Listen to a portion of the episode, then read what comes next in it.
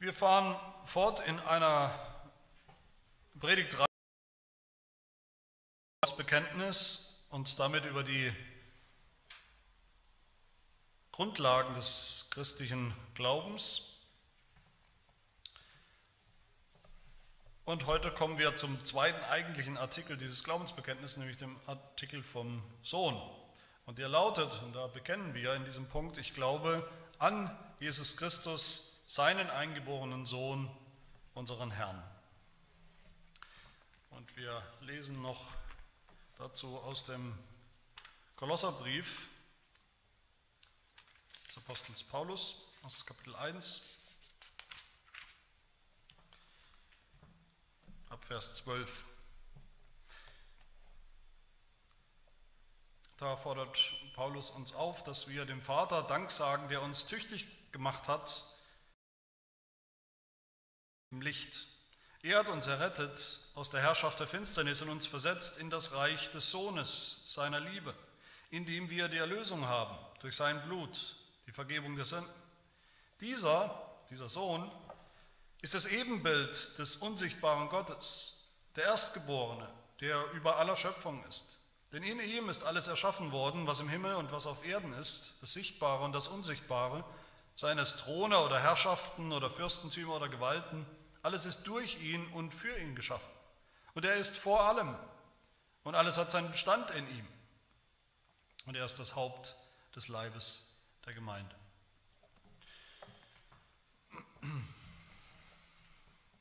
Na, heute hilft es wieder, den Heidelberger Katechismus zur Hand zu haben, den wir immer sozusagen mitlaufen lassen, mitlesen in der Auslegung von unserem vom apostolischen Glaubensbekenntnis. Ja, der eine wahre, der einzig wahre Gott, der sich uns mitgeteilt hat in seinen, in seinen Werken, in der Schöpfung und in seinem Wort, den Gott, der Gott, den Christen bekennen, das ist der dreieine Gott. Damit haben wir uns schon auseinandergesetzt. Wir haben gehört, dass alles mit ihm anfängt, dass wir gar nicht über, erst über irgendeinen abstrakten Gott nachdenken können, erstmal, ob es den gibt, ob es irgendeinen Gott gibt oder nicht. Wir können auch denen, die auf der Suche sind nach der Wahrheit, auf der Suche sind nach Gott, nicht zuerst irgendwelche abstrakten Beweise wie irgendeinen abstrakten Gott liefern und dann später sagen, sozusagen in Kapitel 13, äh, übrigens, dieser Gott ist ein Dreieiner Gott. Dreieinigkeit, das, ist kein, das funktioniert so nicht. Das funktioniert nicht als irgendein späterer Zusatz, als irgendeine Ergänzung oder sozusagen das Sahnehäubchen darauf, was wir mit Gott meinen. Gott teilt sich von Anfang an mit, überhaupt nur mit, als der dreieine Gott, der Vater, der Sohn und der Heilige Geist. Wir haben gehört, es ist ein Grundfundament des christlichen Glaubens. Christliche Bekenntnis ist, dass wir an Gott, den Vater, glauben, den Schöpfer, der alles gemacht hat, dem alles gehört, weil er es gemacht hat, der der Erhalter ist, der alles aufrechterhält, auch heute. Seine Ordnung bleibt bestehen, sein Wort bleibt bestehen, sein Gesetz ist verbindlich in dieser Schöpfung. Und er, dieser Schöpfergott, von dem wir schon gehört haben, und das ist ja der erste Artikel dieses Glaubensbekenntnisses, dieser Schöpfergott ist derjenige, gegen den wir gesündigt haben, gegen seinen Willen, gegen sein Gesetz. Er hat uns gut, durch und durch gut geschaffen, damit wir in, seinem, in seinen Wegen, in seinem Willen leben konnten und sollten, aber wir haben das nicht getan. Wir haben rebelliert gegen Gott und tun es auch heute noch. Wir haben auch uns angeschaut, und ich hoffe, das leuchtet ein, ohne Schöpfung gibt es logischerweise keinen Schöpfer und ohne Schöpfer gibt es am Ende keine Verantwortung. Schulden wir niemandem, nicht zu niemandem Rechenschaft. Und dann verstehen wir auch nicht, da macht es überhaupt keinen Sinn, von Sünde zu reden. Dann ist da kein Maßstab und niemand, der einen Maßstab verbindlich geben kann. Aber die Frage ist natürlich, was machen wir jetzt in der Situation, in der wir sind? Was machen wir als die Sünder, die wir sind? Wir haben das Paradies verloren, wir haben den Himmel verloren, wir haben Gott verloren, die Gemeinschaft mit Gott verloren, jede Hoffnung auf den Himmel. Was machen wir dann? Wir brauchen einen Erlöser. Der Heidelberger sagt das in Frage 15. Wir müssen einen, einen Mittler und Erlöser suchen. Wir brauchen einen. Und den finden wir im Sohn, mit dem wir uns heute beschäftigen. Dieser Satz natürlich, den wir hier haben, äh, ich glaube an Jesus Christus, seinen Sohn, unseren Herrn. Der ist sowas wie die Überschrift über die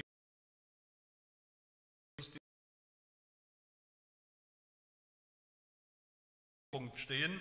Und dann kommt empfangen durch den Heiligen Geist geboren, gelitten, gekreuzigt, gestorben, begraben, aufgestiegen, äh, aufgestiegen auferstanden, aufgefahren und äh, so weiter und seine Wiederkunft.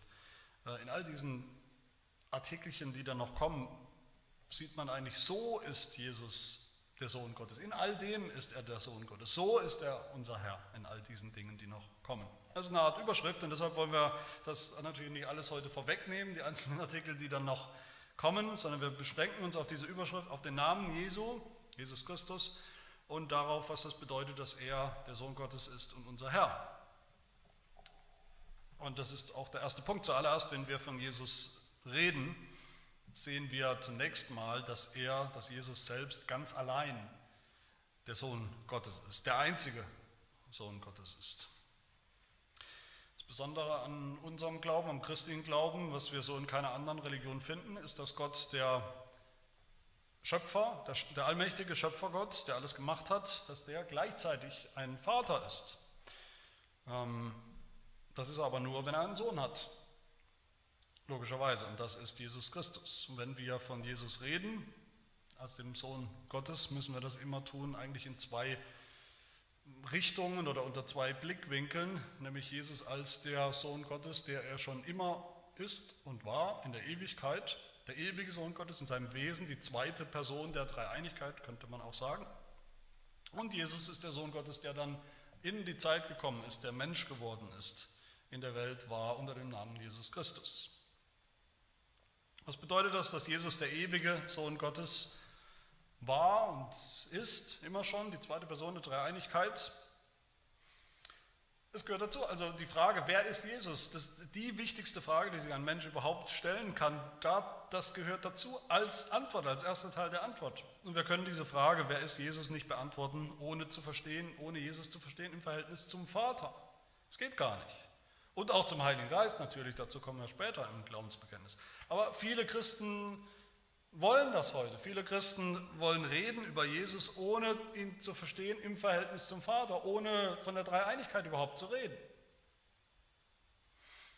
In Kolosser 1 haben wir gehört, gerade in der Lesung über den Sohn, über Jesus den Sohn. Dieser ist das Ebenbild des unsichtbaren Gottes, der Erstgeborene, der über aller Schöpfung ist, der Schöpfung vorausgeht, in der Ewigkeit.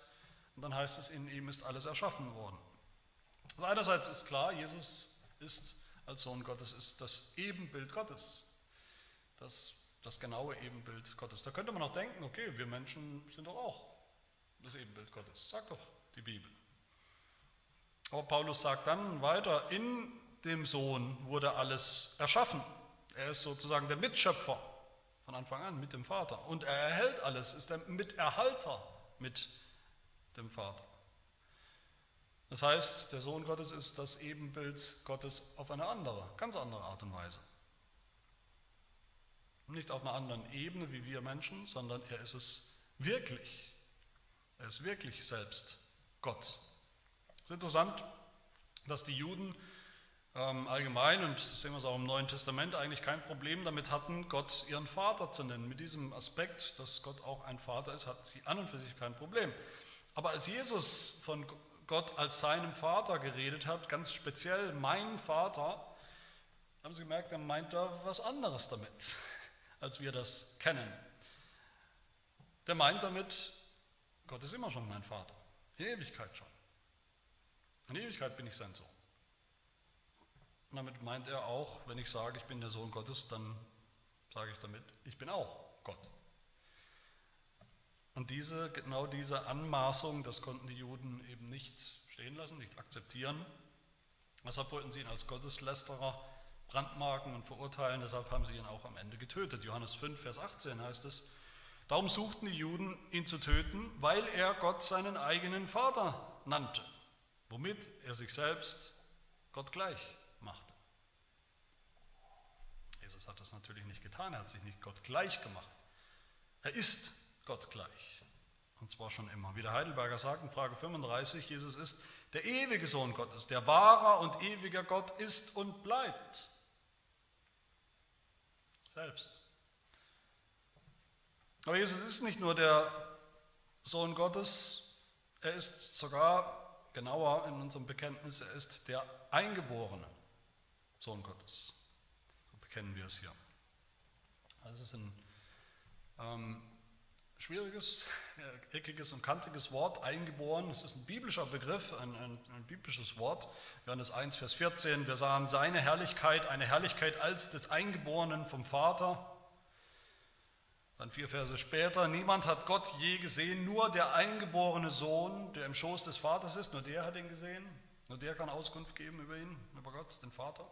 Natürlich der bekannte Vers, Johannes 3, Vers 16, so sehr hat Gott die Welt geliebt, dass er seinen eingeborenen Sohn gab. Das bedeutet das Wort eingeboren natürlich nicht das, was vielleicht manche denken, eingeboren, was wir unter Eingeborenen verstehen, Aborigines oder, oder Eskimos oder oh, Eskimos darf man glaube ich auch nicht mehr sagen, aber das äh, meinen wir natürlich nicht. Es bedeutet eigentlich wörtlich Einziggeborene. Der Einziggeborene. Das, dieses Wort sagt, also dieses Wort im Griechischen sagt eigentlich zweierlei aus, nämlich dass Jesus der Sohn gezeugt, geboren wurde und gleichzeitig, dass er der Einzige ist, der so geboren wurde.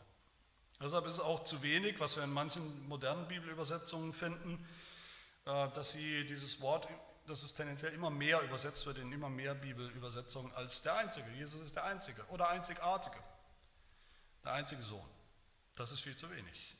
Hier steckt das Wort Geburt und Abstammung steckt darin, Werdung.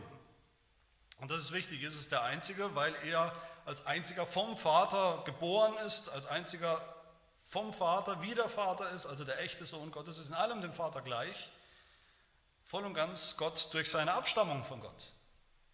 Darum geht es ja. Und das ist ein wichtiges Fundament, das wir nicht loslassen wollen, Fundament unseres Glaubens, diese Gottheit Jesu durch seine Abstammung vom Vater. Jesus geboren als Sohn vom Vater. Und da kommen wir natürlich an unsere Grenze jetzt hier sehr, sehr schnell. Jesus geboren geworden, Sohn geworden vom Vater, aber nicht in der Zeit irgendwann. Der ewige Sohn Gottes hat keinen Geburtstag. Die zweite Person der Dreieinigkeit ist geboren in der Ewigkeit. In Ewigkeit. Das können wir uns nicht vorstellen, wie das gehen kann. Wir kennen Geburt natürlich nur an einem bestimmten Moment. Das ist aber wichtig, diese Lehre. Das bedeutet, dass es nie eine Zeit gab, in der der Vater allein war ohne den Sohn. Dann wäre er auch kein Vater gewesen ohne einen Sohn. Es ist wichtig, dass wir sehen, dass der Sohn kein Nachzügler war, nicht weniger wichtig. Gott, der Vater, hätte einen Sohn haben können oder auch nicht. Dass er auch schon im Anfang da war, im Anfang, in Ewigkeit schon immer bei Gott war, weil er selbst Gott war und ist. Und das bedeutet auch, dass dieser Sohn Gottes nicht geschaffen wurde. Er war schon immer. Er ist schon immer aus dem Vater, aus dem Vater selbst. So sagt es das nizänische Glaubensbekenntnis und anderes altkirchliches, in sehr knappen Worten steckt da sehr viel drin. Wir glauben an einen Herrn, Jesus Christus, Gottes einzig geborener Sohn, aus dem Vater gezeugt, vor aller Zeit, Licht aus Licht, wahrer Gott aus wahrem Gott, gezeugt, nicht geschaffen, ein Wesen mit dem Vater. Und so sagt es auch der Heidelberger zu diesem Satz hier in Frage 33. Warum heißt Jesus Christus Gottes eingeborener oder einzig geborener Sohn? Was heißt das eigentlich? Die Antwort, weil Christus allein seinem Wesen nach der ewige Sohn Gottes, der ewige Sohn Gottes.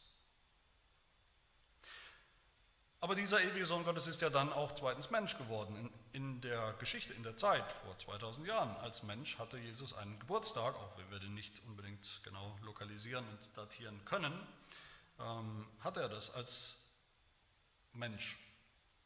Aber wichtig ist, als Jesus geboren wurde, als der Sohn Gottes Mensch geworden ist, hat er nicht diesen Aspekt, diese ewige Gottheit abgelegt, beiseite gelegt um nur Mensch zu sein. Genau genommen hat der ewige Sohn Gottes die Menschheit, ein menschliches Wesen dazugenommen, nicht seine Gottheit abgelegt. Frage 35 in Heidelberger sagt es genau so, der ewige Sohn Gottes, der wahre und ewiger Gott ist und bleibt, hat durch die Wirkung des Heiligen Geistes wahre menschliche Natur aus dem Fleisch und Blut der Jungfrau Maria angenommen, seinen Brüdern in allem gleich, jedoch ohne Sünde. Er musste Mensch werden, echter Mensch werden, um als echter Mensch auch in dieser Form als Mensch Gott, seinem Vater zu gehorchen, sein Gebot zu tun, zu erfüllen. Er musste echter Mensch werden, um echte Menschen wie uns, echte Sünder, zu erlösen, um für sie sterben zu können. Genauso ein Erlöser brauchen wir und nur so ein Erlöser kann uns retten. Und das Evangelium fällt, steht und fällt mit beiden Aspekten, mit der echten Gottheit Jesu, aber auch mit der echten, wahren Menschheit Jesu. Und damit sind wir beim zweiten Punkt. Das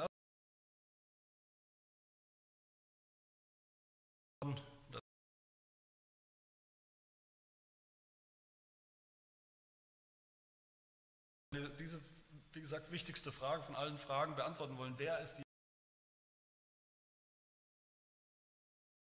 Und so einfach ist das. Er heißt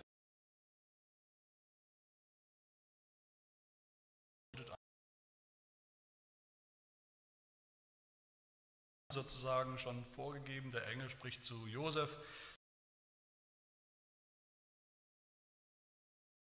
Er wird sein Volk erretten.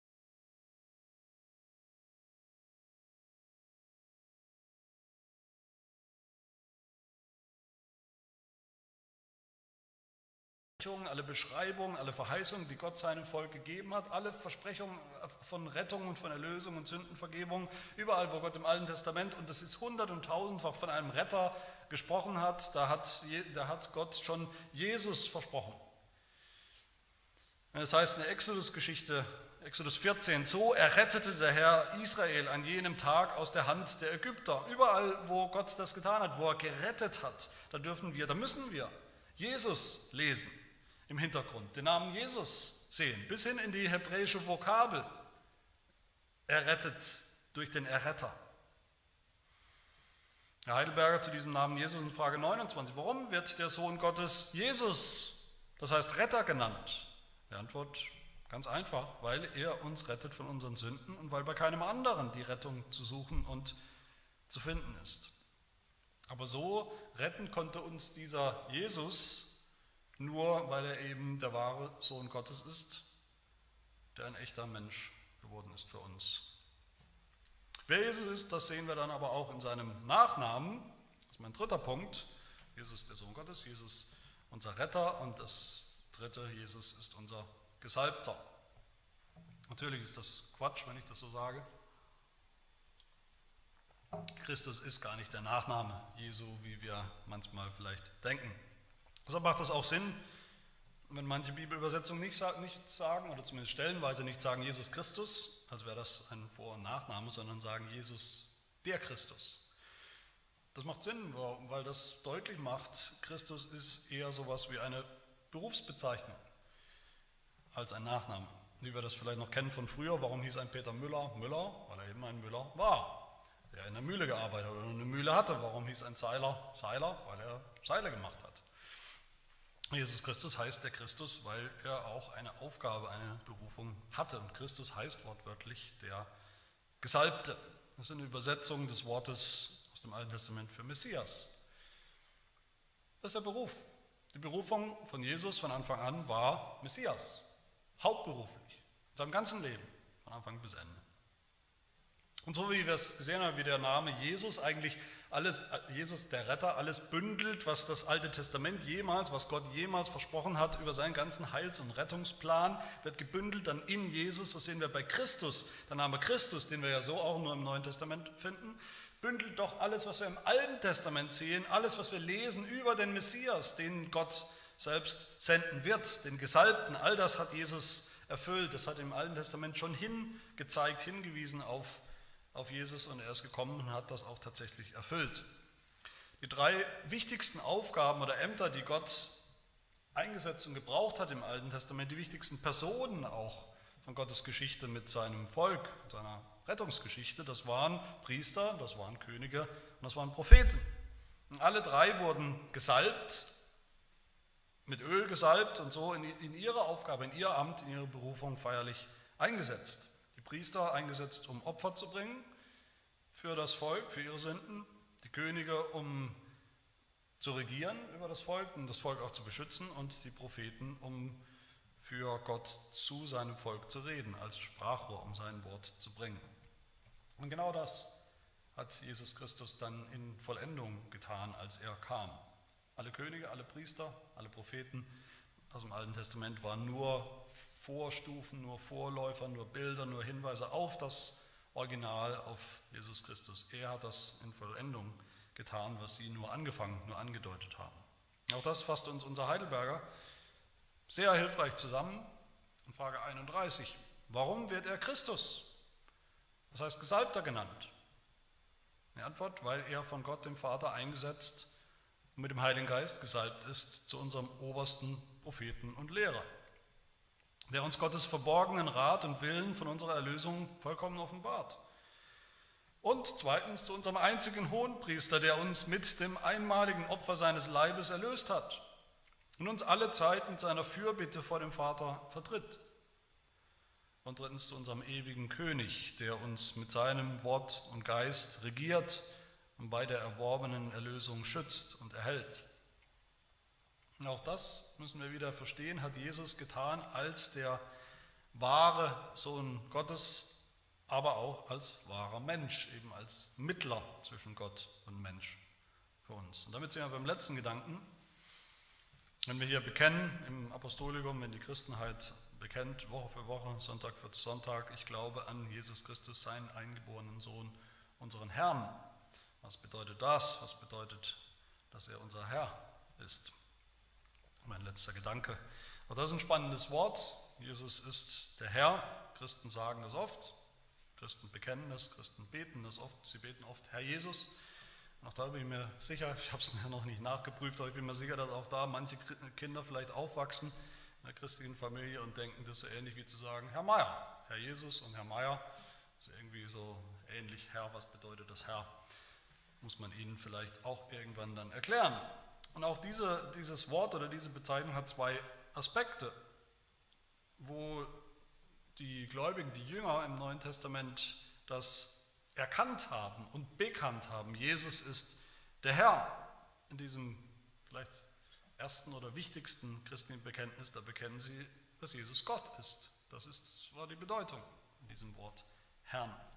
Könnte ein bisschen vereinfacht, aber ich denke, es stimmt, könnte man sagen, wo immer im Neuen Testament Herr steht für Jesus als Bezeichnung, da steht im Alten Testament Jahwe und, und umgekehrt. Das heißt, in diesem Bekenntnis Jesus ist der Herr, bekennen wir, dass Jesus sagt, ich bin kein anderer Gott. Ich bin der ich bin. Jesus ist der Herr einfach, weil er derselbe Gott ist. Aber er ist dann noch der Herr auf eine andere Weise. Wir gehören ihm als seine Geschöpfe, weil er uns geschaffen hat. Als Mitschöpfer. Jeder Mensch gehört ihm, jeder Mensch ist ihm Dank schuldig, Anerkennung, Anbetung schuldig, ob wir wollen oder nicht. Das ist so. Aber wir gehören dann Jesus Christus als Herrn nochmal besonders, weil er uns erlöst hat. Als Christen gehören wir Jesus dem Herrn zweimal. Einmal durch die Schöpfung, die ja durch ihn und auf ihn hin gemacht worden ist, die ihm gehört, und nochmal durch die Erlösung.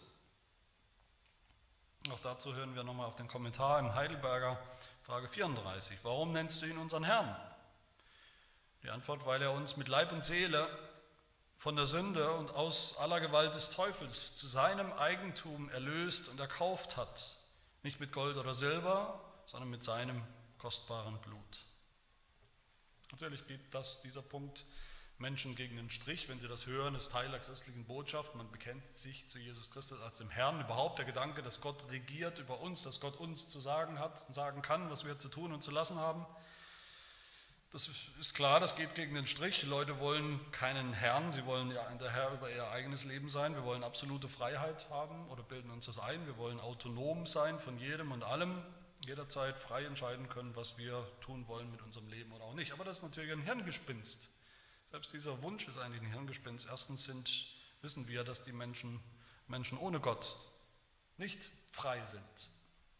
Sie haben auch einen Herrn, unter dessen Einfluss sie stehen, ob sie wollen oder nicht, nämlich unter der Gewalt des Teufels. Sie haben auch einen Sklaventreiber, ähm, der sie gewissermaßen besitzt. Und zweitens, überhaupt der Gedanke, sein eigener Herr sein zu wollen, das hat einen Namen, das nennen wir Götzendienst. dass wir selber Gott sein wollen. Das bedeutet ja nicht, ich will gar keinen Gott, das bedeutet eigentlich nur, ich will selbst Gott sein, mein eigener Herr sein. Nicht, dass ich was gegen einen Herrn hätte, ich will es nur selber sein.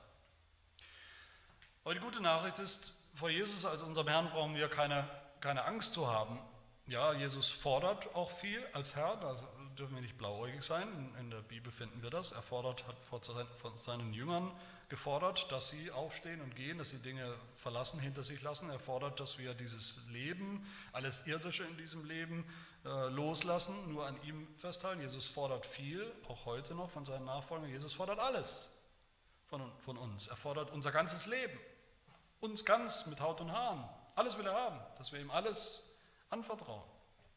Aber Jesus ist kein tyrannischer Herr, er ist kein tyrannischer, selbstsüchtiger Herrscher oder König, er ist ein König und Herr, der alles für uns getan hat, dem wir deshalb auch gehören, der sein Leben gelassen hat für uns als Kaufpreis, als Lösegeld am Kreuz. Wir haben niemals uns selbst gehört, das ist eine Lüge. Als Sünder haben wir dem Teufel gehört und das ist die Lüge des Teufels, dass er Leute meinen lässt, dass sie niemandem gehören. Dabei gehören sie ihm die ganze Zeit.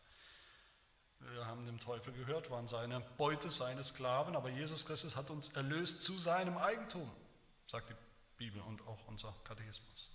Zu seinem Eigentum, damit wir ihm gehören, einem, einem guten Hirten, einem, einem gnädigen Herrn.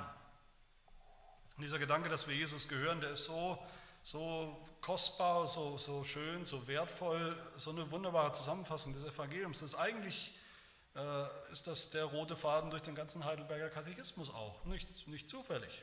Was ist denn die gute Nachricht des Evangeliums? Unser einziger Trost, der uns trägt im Leben und im Sterben nach Frage 1 der allerersten Frage des Heidelbergers.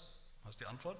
Dass ich selbst, dass ich mit Leib und Seele im Leben und im Sterben nicht mir, sondern meinem treuen Heiland Jesus Christus gehöre. Er hat mit seinem kostbaren Blut für alle meine Sünden vollkommen bezahlt und mich aus aller Gewalt des Teufels, der mich besessen hat, erlöst. Das ist das Evangelium, dieser Besitzwechsel, dass wir jetzt einem unserem Herrn gehören. Wenn wir Jesus so kennen, kennengelernt haben und erkennen auch im Wort Gottes, wie er sich selbst mitteilt und offenbart als den wahren Sohn Gottes, auf eine Art und Weise, wie es niemand anders ist, auch wir nicht. Der ewige Sohn Gottes, der selbst Gott ist, als Sohn Gottes erkennen, der Mensch geworden ist. Wenn wir ihn kennen als Jesus, als Retter, wenn wir ihn kennen als den Christus, unseren gesalbten Messias, unseren Lehrer, unseren Priester, Hohepriester und unseren König, unseren Herrn. Was passiert dann? Was bedeutet das dann für uns? Dann ist Gott auch unser Vater. Nicht genauso wie bei Jesus Christus, dass wir sozusagen selbst göttlich werden, aber durch Christus ist Gott echt unser Vater. Frage 26. Der ewige Vater unseres Herrn Jesus Christus ist um seines Sohnes willen mein Gott und mein Vater. Und damit sind wir auch Kinder Gottes. Auch wieder anders als der ewige Sohn Gottes, aber doch echt. Frage 33. Warum heißt Jesus Christus Gottes einzig geborener Sohn, wenn wir doch auch Kinder Gottes sind? Weiß so in der Schrift, wir sind auch Kinder Gottes. Die Antwort, weil Christus allein seinem Wesen nach der ewige Sohn Gottes ist. Aber jetzt kommt die gute Nachricht wieder für uns. Wir aber sind um seinetwillen aus Gnade als Kinder Gottes angenommen. Dann sind wir adoptiert in Gottes Familie. Dann sind wir auch Christen dann heißen wir auch nach dem Familiennamen oder zumindest nach Christus, nach seiner Bezeichnung, nach dem Gesalbten. Warum heißen wir so? Christen. Frage 32. Warum wirst du denn ein Christ genannt? Die Antwort, weil ich durch den Glauben ein Glied Christi bin und dadurch jetzt auch an seiner Salbung Anteil habe, damit auch ich seinen Namen bekenne, ein kleiner Prophet bin als Christ damit auch mich, ich mich als lebendiges Dankopfer hingebe, als ein kleiner Priester für andere. Und mit freiem Gewissen in diesem Leben gegen die Sünde und den Teufel kämpfe und dann in Ewigkeit mit ihm über alle Geschöpfe herrschen werde, als Könige. Was bedeutet das? All das bedeutet es, zu bekennen, ich glaube an Jesus Christus, seinen eingeborenen Sohn, unseren Herrn. Möge Gott uns schenken, dass wir diesen Jesus wirklich kennen, dass wir ihm auch wirklich gehören, durch den Glauben ein Glied von ihm sind, zu ihm gehören für heute und für immer. Amen. Wir wollen beten. Herr unser Gott, unser Schöpfergott, wir loben und preisen dich, den dreieinen Gott, wir preisen dich, dass du deinen ewigen göttlichen Sohn gesandt hast, Mensch zu werden, unser Erlöser zu werden. Wir danken dir, dass er uns befreit hat von uns selbst, von unserer Sünde, vom Teufel, dass er uns zu seinem Eigentum gemacht hat, erkauft hat durch sein teures Blut. Ja, dass du uns versetzt hast vom Reich der Finsternis, des Teufels, in sein Reich, das Reich deines geliebten Sohnes. Lass uns diesen Herrn, lass uns dieses Evangelium bekennen als Christen, als Propheten, Lass uns ihm gehorsam sein in Liebe und Dankbarkeit und lass uns dann auch eines Tages eingehen in sein Königreich, wo wir mit ihm herrschen werden in der neuen Schöpfung im Himmel. Ja, dafür danken wir dir und darum, darauf freuen wir uns und dafür loben wir dich. In Jesu Namen.